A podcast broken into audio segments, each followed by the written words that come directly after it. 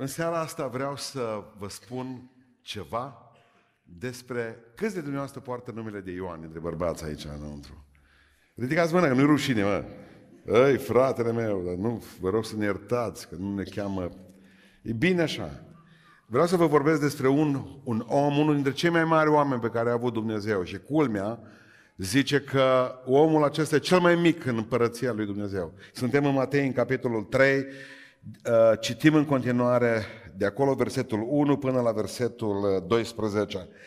În vremea aceea a venit Ioan Botezătorul și propovăduia în pustia iudeii și zicea, pocăiți-vă căci împărăția cerurilor este aproape.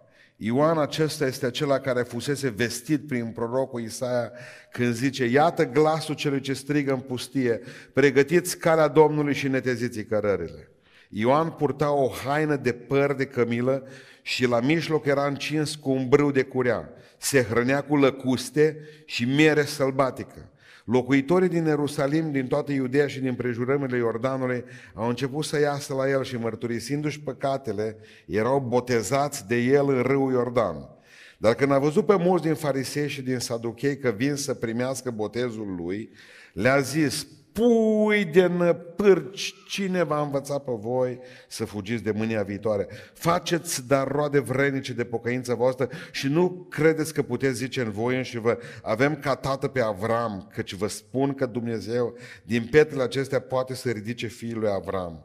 Iată că securea a și fost înfiptă la rădăcina pomilor. Deci orice pom care nu face roadă bună va fi tăiat și aruncat în foc. Cât despre mine, zice el, Ioan Botezătorul, eu vă botez cu apă spre pocăință. Dar cel ce vine după mine, adică Hristos, este mai puternic decât mine și eu nu sunt vrednic să-i duc încălțămintele. El vă va boteza cu Duhul Sfânt și cu foc. Același are lopata în mână, își va curăți cu desăvârșire aria și își va strânge greu în grănar. Dar pleava o va arde într-un foc care nu se va stinge niciodată. Amin.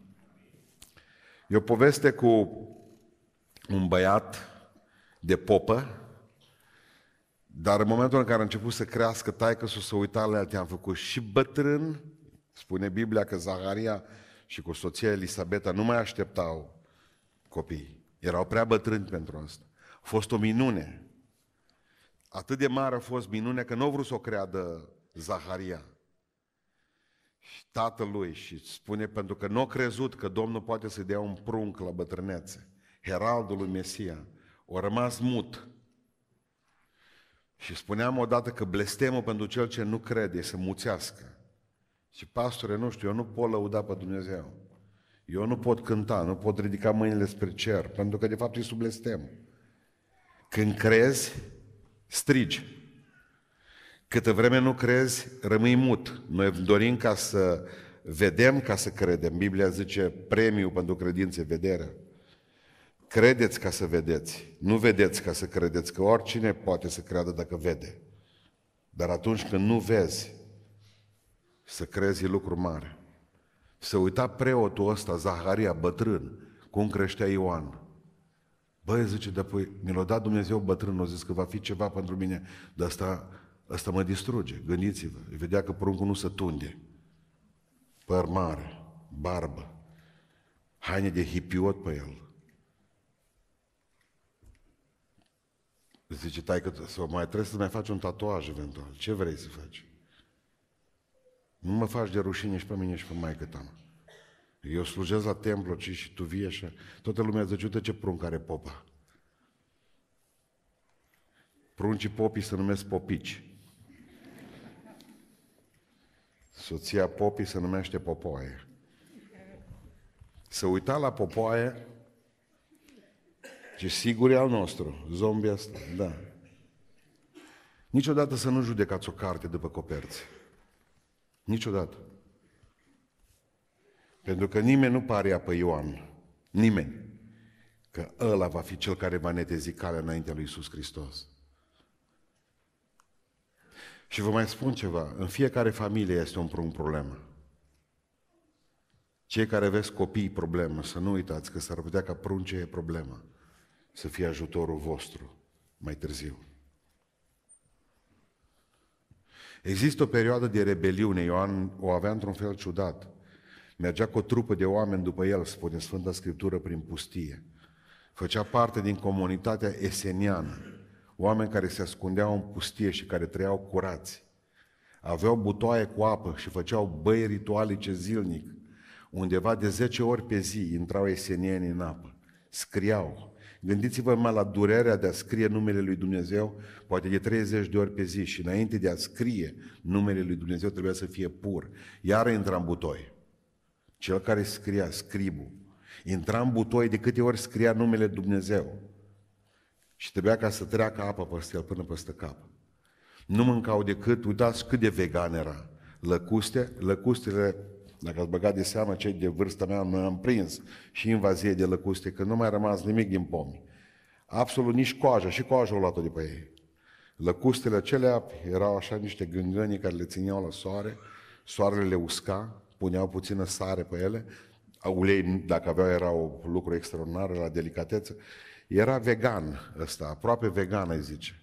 Mânca miere sălbatică, mânca lăcuste. Nu te-ai gândit că poate să iasă ceva din el. Și culmea, zice Iisus Hristos, e cel mai mare om care s-a născut vreodată din femeie. Cel mai mare om. El este martorul luminii. Cel mai de seamă om din Vechiul Testament așezat într-o poziție ciudată între Vechiul Testament și Noul Testament. De aia zice Domnul Iisus Hristos că e cel mai mic în, în Împărăția Dumnezeu. Știți de ce a spus că e cel mai mic în Împărăția Dumnezeu? Pentru că nu era el lumina. Când m-a întrebat, tu ești lumina? Zic că nu, el nu e. Dar nouă cine a spus Domnul nostru Iisus Hristos? Voi sunteți lumina lumii, care luminează în întunericul de fară. Ioan nu e lumină. A avut un destin ciudat și a sfârșit viața din cauza unei predici dure, faptul că n-a făcut niciodată rabat la predicare și a vorbit tot ce a trecut prin cap. Asta a ieșit pe gură.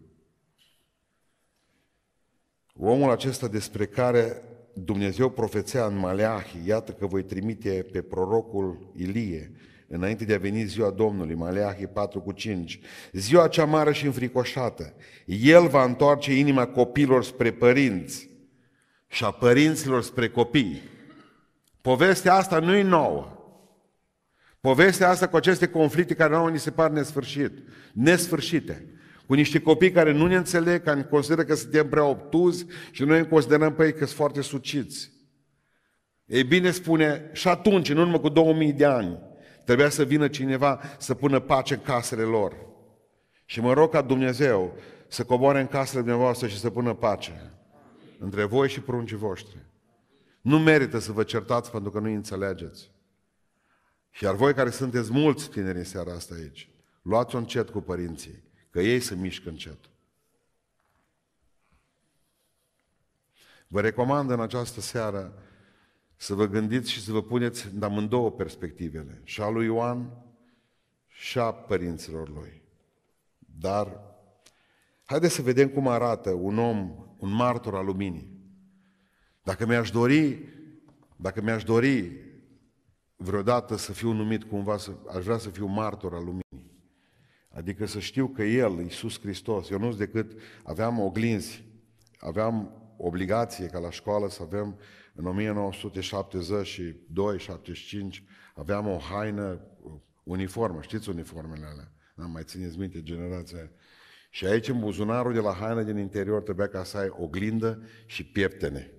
Asta era Batista, trebuia să arătăm mâinile, pe parte și pe alta. Oglinda era singurul lucru folositor. Prindeai soarele și când voia ca să faci atent o fată, rezolvai problema. De la 2 km, că era cazul. Vedeți? Luna e ciudată, ea nu are lumină, luna. Ea ia lumina de la soare și ne distribuie noaptea. Așa aș vrea să fiu, că n-am cum să fiu lumină în mine, că sunt ca și crema guban de luminos. Lumina e El, Dumnezeu. Dar aș vrea să fiu cât o oglindă din aceea care să poată să lumineze, să reflecte lumina slavei sale. Atât. Un martor al luminii. Dar știți cum arată un martor al luminii? Arată cam așa. E un om care știe să-L slujească pe Dumnezeu și nu se lasă furat de aparențe. Stătea în mijlocul pustiei. Eu mă, mă imaginez discuția din Ierusalim. Apăreau femeile, toc, treburi, în sfârșit, îmbrăcat, poșetă, bogate, bogatele alea al lumii. Ce, unde te duci? Pe ce, în pustie, unde să mă duc? Dar ce uh, faceți în pustie? Ascultăm un om. Cum îl cheamă? Nu știm. De unde vine? Din pustie. Și ce e ciudat la el? Ce predică? Foc predică. Adică gândiți-vă ce lucrare făcea omul acesta dacă oamenii mergeau la el din Ierusalim și el vedea sute de oameni care erau acolo, în pustie, în fața lui. Și în loc să fie îmbătat de succes, își dădea seama de fapt că turma asta de oameni în față nu au venit acolo toți cu gânduri bune. El știe că nimic din oamenii aceia, nimic din întâmplările cele care le provoacă, nu-i aparține. Pentru că Ioan, până la urmă, își dă seama că turma aceea de oameni nu e a lui, ci a lui Hristos. Și când vorbești cu oamenii, nu trebuie să faci rabat niciodată. Adică el reu- reușește performanța aceasta să înțeleagă cine este el. Ce trebuie să faci în viață, zice, care e programul tău? Ce programul meu, zice Ioan Botezătorul, ca să-L fac pe Hristos să crească mare și eu să mă fac mic. Ăsta e program? Când toată lumea vrea ca să Ce Ioan, eu vreau ca să mă fac mic, mic, mic. Ca oamenii să-L vadă pe Dumnezeu mare, mare, mare, mare, mare, mare. Cu asta a început slujirea. Omul acesta care spune cuvântul lui Dumnezeu, gata să cadă în anonimat pentru asta. Și n-a acceptat niciodată, niciun compromis în slujire. Au venit fariseii la el și au zis, au vrut, vrem să ne botezăm și noi. Pui de năpârci, vipere ce sunteți, șarpi cu clopoței. Ce frumos început de predică. Ce frumos început de predică. Adică zice, voi vreți șerpilor, vreți să fugiți de foc în apă? Credeți că botezul pe voi vă mântuiește? Ai putea crede ca ortodox, ca și catolic, ca pentecostal, ca baptist, că faptul că te-au dus alții și te-au băgat în cristelniță sau că te-ai pus tu într-un baptistier la 18 ani, asta e mântuitoare? Ai putea crede că mântuirea ta se rezolvă cu o băiță? Pui de năpârci ce sunteți, zice Ioan. Noi ne-am fi bucurat, am fi numărat pe ei, ne-am fi făcut poză cu ei. Cât s-au botezat astăzi? 200 de farisei am botezat astăzi. Ioan n-avea nevoie de pozele alea câtă vreme știa, câtă vreme știa că oamenii nu sunt mântuiți. Câtă vreme știa că oamenii aceia nu sunt oamenii lui Dumnezeu. Afară, zice, și mergeți și faceți roade vrenice de pocăința voastră. Cum veniți să vă botezați la mine crezând că vă rezolvați mântuirea cerească cu o baie? Pui de năpârci ce sunteți. A plecat la Irod, niciun compromis, s-a dus la el și a zis, eu sunt împăratul, ești un ticălos, zice Ion. Ce împărat ești? Nevasta asta nu e nevastă ta. Trăiești în păcat cu ea. Ticălos, nenorocit. Ce împărat ești? Deci Irod nu vorbește așa cu mine. Ce, Ioan, dacă vrei să vorbesc cu tine, că n-am mințit în viața mea. Vrei să te laud? Vrei să te votez? Vrei să-ți fac campanie electorală nenorocitului? Mai e un Dumnezeu acolo sus. Parați bine că nu te omoră până acum. Culmea! Știți ce facem de obicei când nu ne place mesajul? Ce facem noi oamenii? De obicei ucide mesagerul. Asta a făcut. Spune Cioran, mi se pare, în caiete, sunt trei volume numite Caiete lui Cioran, niște, sunt trei volume extraordinare. Din bucățile care le-au găsit acum, după ce a murit el, au găsit bucăți din caietele pe care scria câte ceva. Și au făcut trei cărți din ele. Și spune el un caz cu un român în Paris. El acolo a stat într-o mansardă mulți ani de zile. Acolo și a murit. Și povestește Cioran că un prieten de-a lui își înșela soția. Și zice că a început să aibă niște mustrări de conștiință extraordinare. Mustrări mari de conștiință. Mă, nu fac bine ce fac. S-a gândit. Și atât de mare au avut mustrările alea de conștiință, că și-a cumpărat un pistol și și-a împușcat nevasta, soția. Pricepeți ideea sucită cum te poți vindeca de problemele astea? Adică împuști pe cine nu trebuie întotdeauna. În loc să zici, Doamne, îți mulțumesc pentru că astăzi am simțit cum că El cuvântul Tău m-a luat de urechi. Niciodată, niciodată să nu doriți ca să auziți ce vreți voi, ci să doriți să auziți ce vrea Dumnezeu să vă spună. Dumnezeu vorbește uneori frumos, alteori aspru, Irod avea o șansă uriașă de pocăință. Și-o ratat-o. O omorât. L-a omorât pe Ioan. Asta este. Citeam uh, zile trecute că la un moment dat uh, președintele Americii Lincoln, Abraham Lincoln, trebuia să dea o lege din aceasta cam puțin populară. Nu știu ce era, cred că cu strânsul birului de la oameni. Știți ce a spus consilierului principal? O zis, dacă tu dai legea aceasta, astăzi va afecta mandatul 2. Știți ce a spus el după aceea? Dumnezeu nu m-a chemat pe mine să fiu președinte. Dumnezeu m-a chemat pe mine să fiu un om integru. Legea trebuie dată. Punct. Adică de cele mai multe ori ne-am apărat pozițiile și bisericile, ne-am apărat prietenii, și le-am zâmbit când ei erau niște păcătoși ordinari. Ce bine îmi pare că te văd. Ce Ioan cu mine nu merge așa. Pentru că Dumnezeu are nevoie de oameni, dacă e cazul din topor, puțin șlefuiți, dar oameni care să adere ferm la adevăr. Mai bine să suferi tu din cauza adevărului decât să suferi adevărul din cauza ta. Amin. Nu există suferință mai frumoasă decât aceea a suferi din cauza adevărului. Omul acesta știe și cine este el.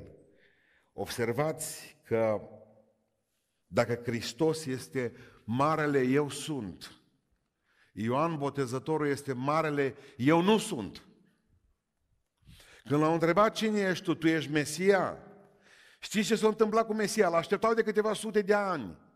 Era un orizont de așteptare în Israel fantastic. Mesia va veni în curând.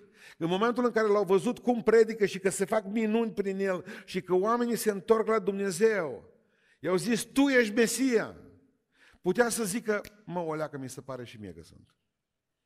Parcă simt așa ceva în mine. O zis, eu nu sunt. Au început să negocieze în jos. Înseamnă că ești Ilie. Nu sunt nici Ilie.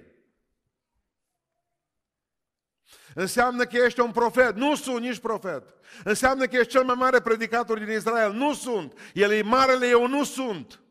Dar ce ești tu? O voce. Pentru că nimeni nu face statui la voci. Nimeni. Cum arată o voce? N-ai cum. Ăștia stăteau să-i facă o statuie, să aibă la ce să închina. Nu sunt Mesia. E foarte greu ca să explici oamenilor că dacă suntem ceva toți de aici, suntem pentru că Dumnezeu a vrut asta.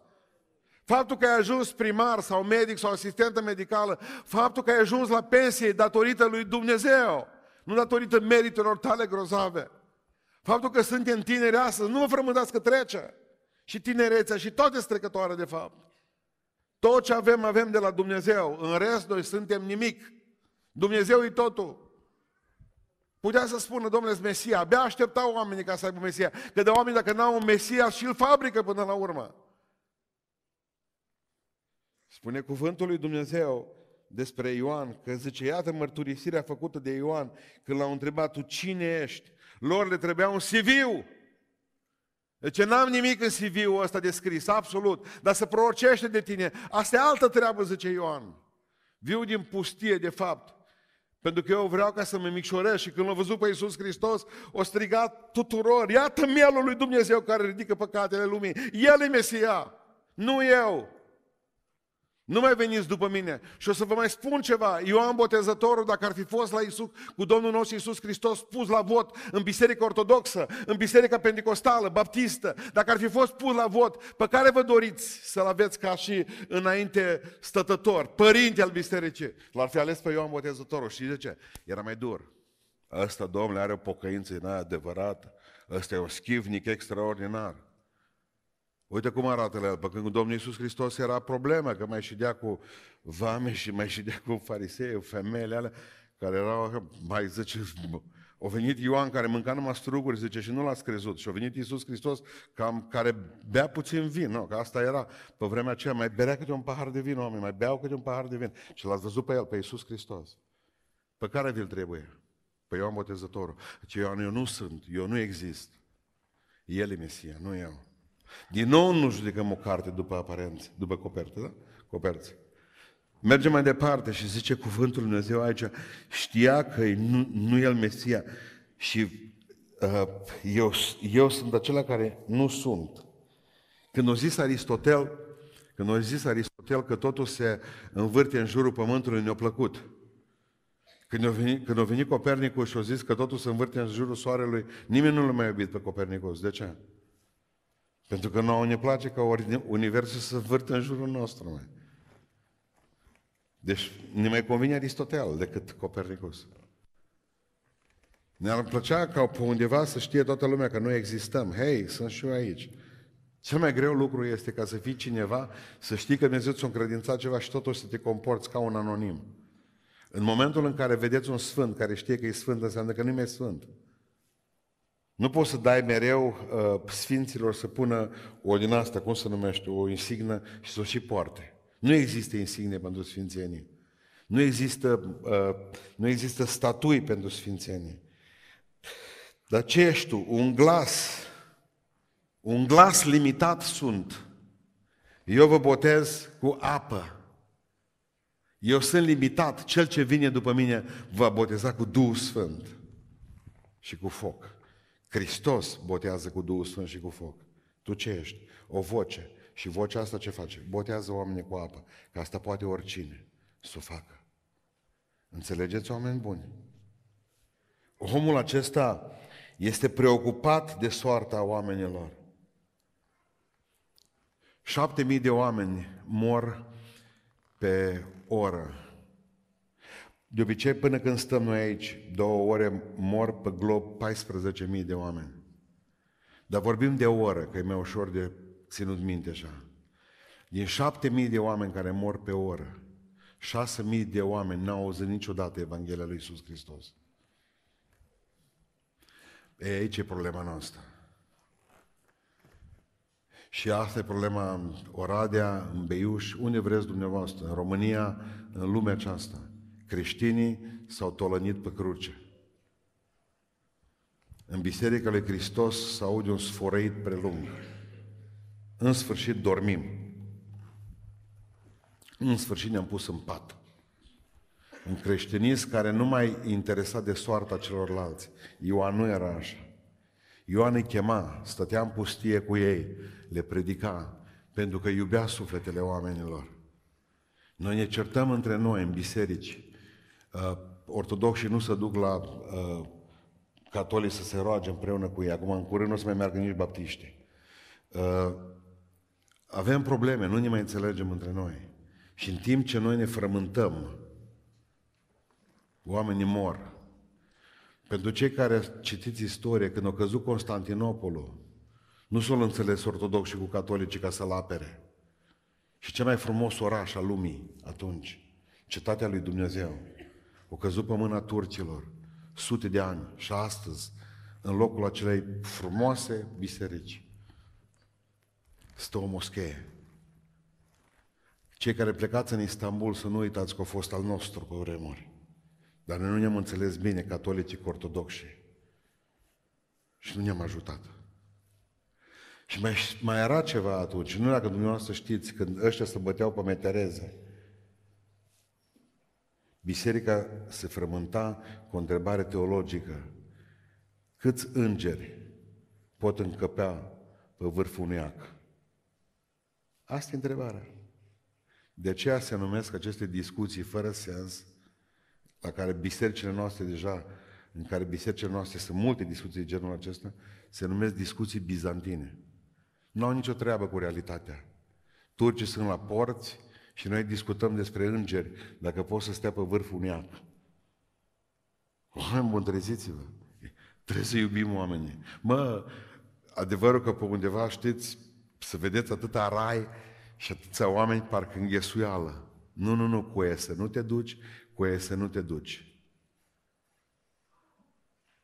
În momentul în care ajunge unul în beiuș la cunoștința lui Dumnezeu și vrea să se pocăiască, cinci oameni vin spre el, de ai noștri, și spun, nu te du la ăia.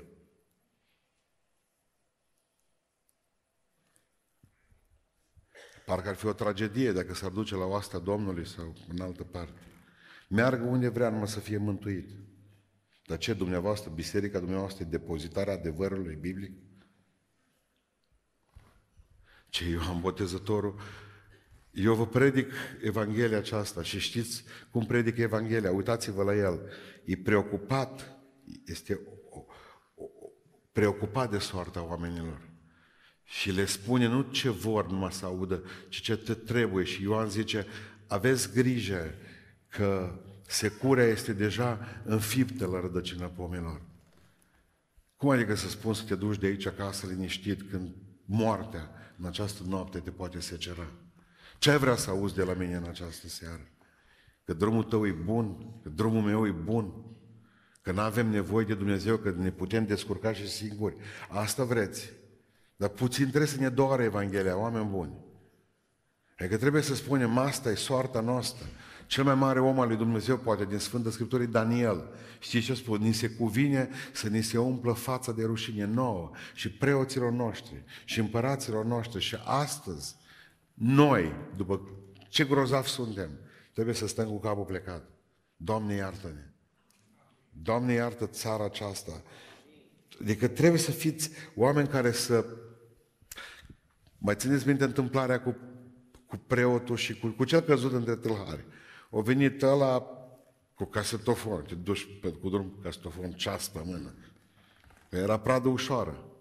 Exact ca a noștri din Beiuș când coborau în București, mergeau la Europa să-și cumpere cămăși uh, chinezești, da, să le vândă în buticuri. Păi pleca cu jumate din portofel afară din buzunar în București, din gară. Erau victime sigure. Biletul de tren băgat în călărie și portofelul în buzunar jumate ieșit. Vai din ăla prin care vine prilejul de ispită. Nici nu era vinovat hoțul, tu erai vinovat că jumate din portofel afară.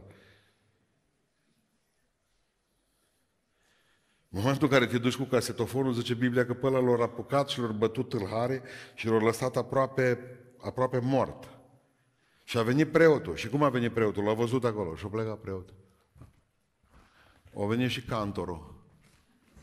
Păi el. O venit și samariteanul.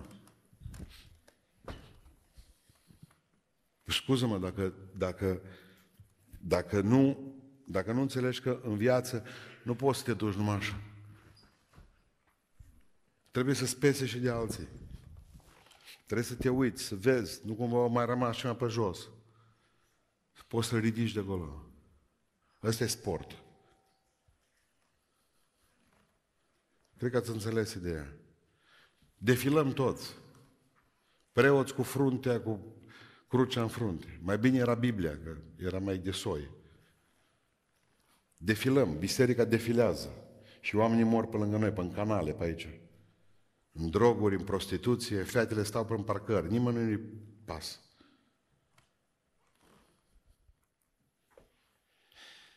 Era preocupat de veșnicia oamenilor, predica pocăința, predica pocăința iminentă, predica judecata, predica, și știți ce era interesant la predica lui? Că avea soluții. Când a venit ostașul, zice, ce să facem? O zis, nu mai dați cu pumnul nasul oamenilor. Noi, oamenii simpli, ce să facem? Dacă aveți... Cum e religia? Care e religia cea mai bună? Zice Ioan, religia cea mai bună. E, dar atunci dacă ai două haine pe tine, ia una și dă-o la altul. La noi religia cea mai bună e a noastră. Păi dacă religia ta nu te mișcă și nu-ți face nimic și nu faci bine la altul, ce religie ai tu? Mai contează? N-ai spus o vorbă bună nimănui astăzi. Mai contează că ești ortodox sau pentecostal? Ce să facem noi? Să trăiți frumos, zice Ioan. Dați o haină dacă aveți două. Dacă sunteți vame și stați la masă, la vamă nu luați decât pe aia și storceți. Mulțumiți-vă cu salariile voastre. Faptul că ești asistentă medicală, ajungă-ți. Ajungă salariul acela, iertați-mă, dar sunt oameni bolnavi de cancer.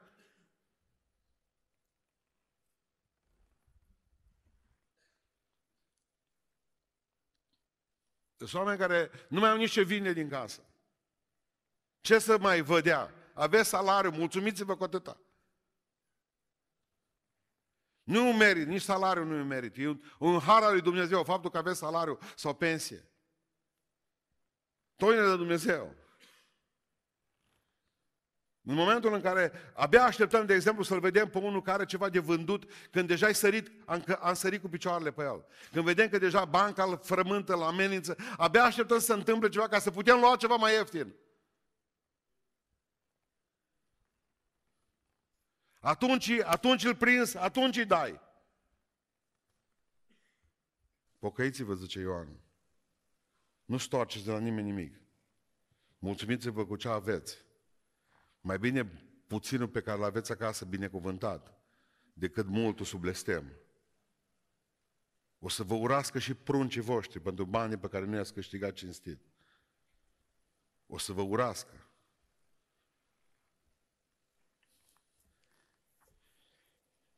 Cu Ioan fie că erai prieten, fie că erai dușman. Cu Ioan nu puteai să pleci decât ori luai în braț, ori strângea de gât. Dar și el te strângea pe tine atunci. Era pitbullul lui Dumnezeu, pregătea calea pentru Mesia. Și mai este ceva interesant în omul acesta, că întotdeauna i-a îndreptat pe oameni spre Iisus Hristos. Să îndrepți oamenii spre Iisus Hristos, nu spre biserica ta, nu spre filozofia ta de viață și nu spre gândirea ta teologică. Îndreptați spre Iisus Hristos pe oameni. Mereu le-au spus, ce să credem? Zice, nu în mine, după mine vine altul, în el să credeți. Și mereu le spunea, Iisus, atât, Iisus, Iisus, Iisus, care biserică? Nu, Iisus. Mereu le spunea Ioan, Iisus. Îndreptați pe oameni spre Dumnezeu, spre Iisus Hristos. Pentru că dacă nu aveți probleme cu ea, nu, nu, nu voia ca oamenii să vină la el. Când veneau oamenii la el, îi trimitea de acolo. Plecați de la mine, pentru că Iisus Hristos e important. El mărturisește despre Isus. Pentru că Domnul a spus că cine vorbește despre mine, înaintea oamenilor, voi vorbi și eu despre el înaintea Sfinților Îngeri din ceruri. Și îți garantez că atunci când ajungi acolo, și trebuie să scoată Dumnezeu caseta cu tine, cu ce ai făcut, cu ce vorbe ai scos pe gură, cu cine te-ai sărutat, ce numere ai avut în telefon și ce filme ai văzut noaptea. Nu o să vrei să vezi caseta aceea, spune Și atunci ar trebui ca să ai pe cineva totuși care să spună, uite, îl cunosc de undeva. Adevărata religie Adevărata religie e religia care te leagă de Dumnezeu și te leagă de frații tăi. Dacă ai un singur om pe care nu poți să-l iubești, tu nu să vezi raiul niciodată. Tu trebuie ca să înțelegi în seara aceasta că trebuie să te comporți cu oamenii așa că te calcă în picioare. Trebuie să te comporți cu ei cu dragostea lui Dumnezeu. Greu e nu să iubești când ești iubit. Greu să iubești când nu te iubește nimeni. Când dragostea ta e aruncată la porcii sentimentelor pierdute.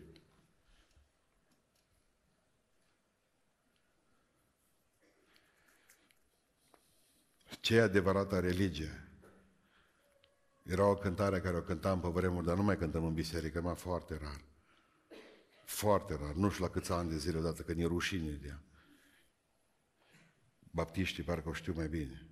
Drag prieten care cânți vesel în credință, fii alături de Isus și în suferință. Dacă în ceasul de temut vrei să fii la dreapta, când Isus e trist tăcut, mângâie El cu fapta, ia-L în casa ta acum, când e rupt veșmântul, căci în veciul, în veci de veci, nu va ba...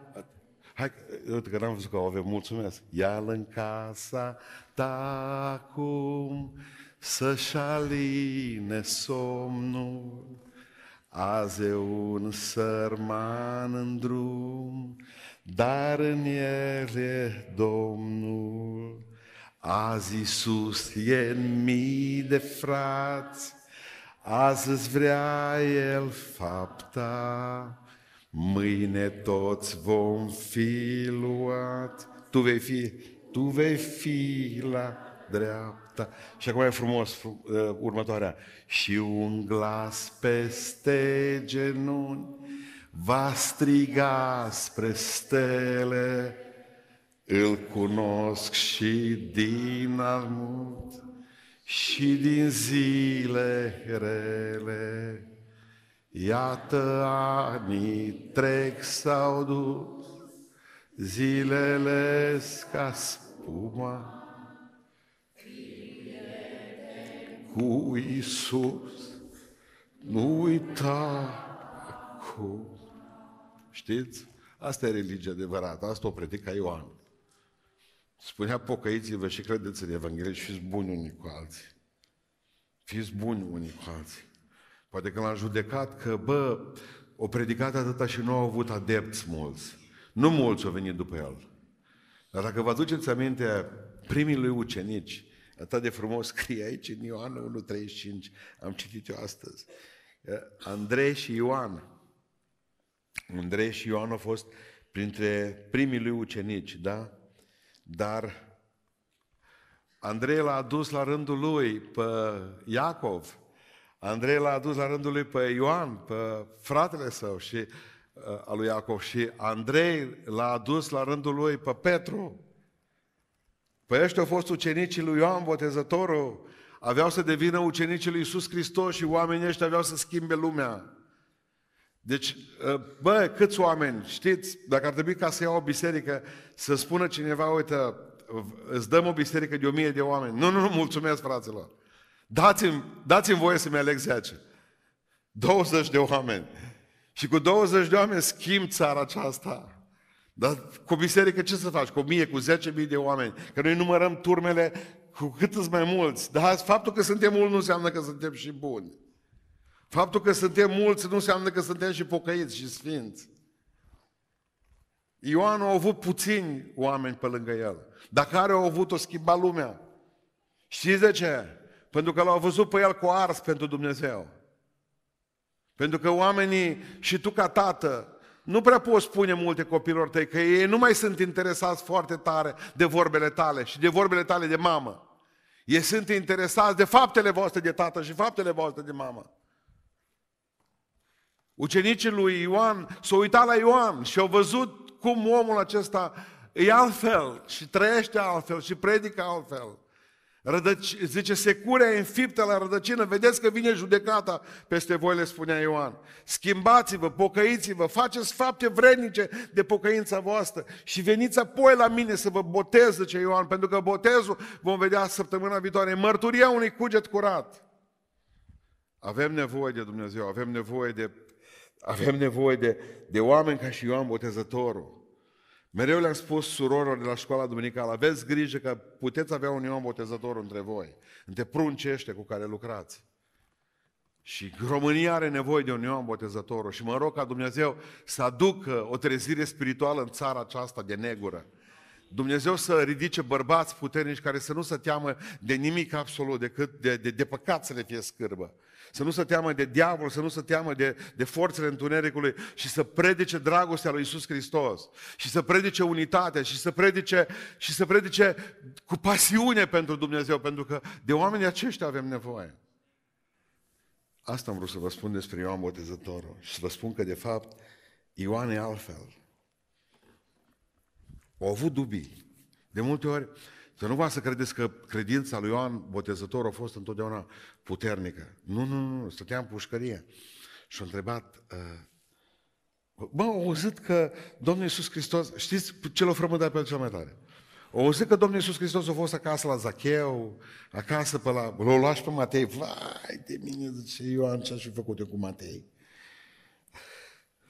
Au auzit că Domnul, o femeie, nu știu, s-a apucat într-o zi, o prins-o cu bărbat, s-au adus-o în față, să o omoare, că o să săvârșit ceva pe adulter. Și Hristos ar fi zis, du-te, că nu te o sândezi niciodată să nu mai păcătuiești. Ioan nu era așa. Mă, ce cred că el o fi Mesia. Cu Batista pusă pe țambal, așa se zice la noi când o iei încetuți. El e Mesia. Și o mers din pușcărie și și-a trimis un ucenic, că nu era telefon. Du-te și întreabă că el e Mesia, că eu nu mai știu. Și ce răspuns și-a dat Iisus Hristos? Deci muții vorbesc, ologii umblă, leproșii sunt vindecați, săracilor îi se vestește Evanghelia, oamenii sunt mântuiți. Era în temniță. Probabil că i-a spus cineva, vezi că să Vezi că ți-o pus rău femeia asta, Irodiada, că e vorbit de ea, că e nu știu cum. Săptămâna viitoare are un dans aici cu fata. Probabil că știa că nu mai are mult, dar a fost fericit. Când au auzit că muții vorbesc, că surzi aud, că orbi văd, știa că Dumnezeu e la tabla de șah și care e ultimul cuvânt în univers. Și a fost fericit. Aveți dreptul ca să aveți voi câteodată. Dar să nu uitați că Dumnezeu vrea să facă din voi oameni adevărați. Indiferent cât vă costă procesul acesta. Fiți oameni direcți. Și în seara aceasta, pentru asta vreau să ne rugăm. fă să fiu un martor al luminii. Așa se numește predica mea, martorul luminii. Și tu poți să fii asemenea om. Și oamenii să zică, uite, e un om deosebit. Dumnezeu lucrează prin el. Dumnezeu face minuni prin el. Haideți să ne ridicăm în picioare. Soso, Ema, n-ați plecat. Vă mulțumesc că n-ați plecat. Vreau să închidem cu toții ochii. Vrea cineva în seara aceasta să mă rog pentru el ca Dumnezeu să-l ajute. Mult special vreau pentru tineri. Pentru tinerii sub 30 de ani, da, care sunteți aici. Poate că cineva are probleme în privința aceasta, că nu-și găsește locul spiritual undeva. Și vreau să mă rog în această seară ca tu să devii un Ioan pentru țara aceasta. Nu știu ce cadou ți-ar putea face cerul mai mare decât să fii ca Ioan, un om care să nu se lase, un om care să rămână lângă Dumnezeu, un om care să vestească Evanghelia, din orice fărâmă de timp rămasă. Dacă ești aici în seara asta și vrei să te rogi ca Dumnezeu să-ți influențeze lucrarea mai mult cu puterea sa, cu prezența sa, vrea să ridici o mână pentru că vreau să mă rog pentru tine.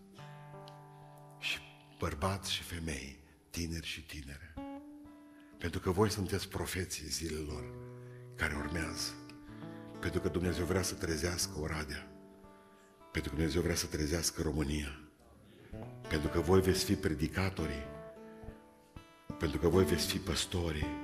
Pentru că voi veți fi oameni care veți câștiga bani să puteți să duceți cu banii voștri împărăția lui Dumnezeu mai puternic, mai mare. Nu disprețuiți orice lucrare pe care Dumnezeu o pune în voi. Dar gândiți-vă mereu că ceea ce faceți trebuie să faceți pentru Hristos și de dragul oamenilor. Tată din ceruri, îți mulțumesc că în seara aceasta am învățat că mai mult decât o religie, faci o relație cu tine. Pentru că atâta vreme cât nu ne pocăim, suntem pui de năpârci, care încercăm să scăpăm de mânia viitoare. Tată Ceresc, mă rog în seara aceasta pentru oamenii de aici. Pentru mine, mă rog, ajută-ne să fim un Ioan Botezător. Să spunem adevărul tău, să spunem cuvântul tău, așa cum este. Să le spunem la oameni cum ai rămas puțin. Și că adevărata religie, cea curată și neîntinată înainte ta, este să ne păstrăm curați față de lume, să fim un sprijin pentru văduvă și orfan, să fim oameni care să trăim frumos, ca în timpul zilei. Adevărata religie constă într-o lucrare fantastică pe care o faci cu omul, aceea de a face din el un martor al tău, un martor al luminii tale. Îți mulțumesc că dincolo de culte, în aceste seri, ne-ai strâns aici, într-un teritoriu neutru, pe care l-ai făcut în fiecare marți și miercuri, un loc al tău. Mulțumesc pentru că putem, în țara aceasta liberă, să te slujim pe tine. Haideți să ne rugăm ca Dumnezeu să pună în noi, să pună în noi prezența Lui, să pună în noi prezența Lui, să pună în noi pacea Lui. Ne rugăm cu toții Domnului. Amin.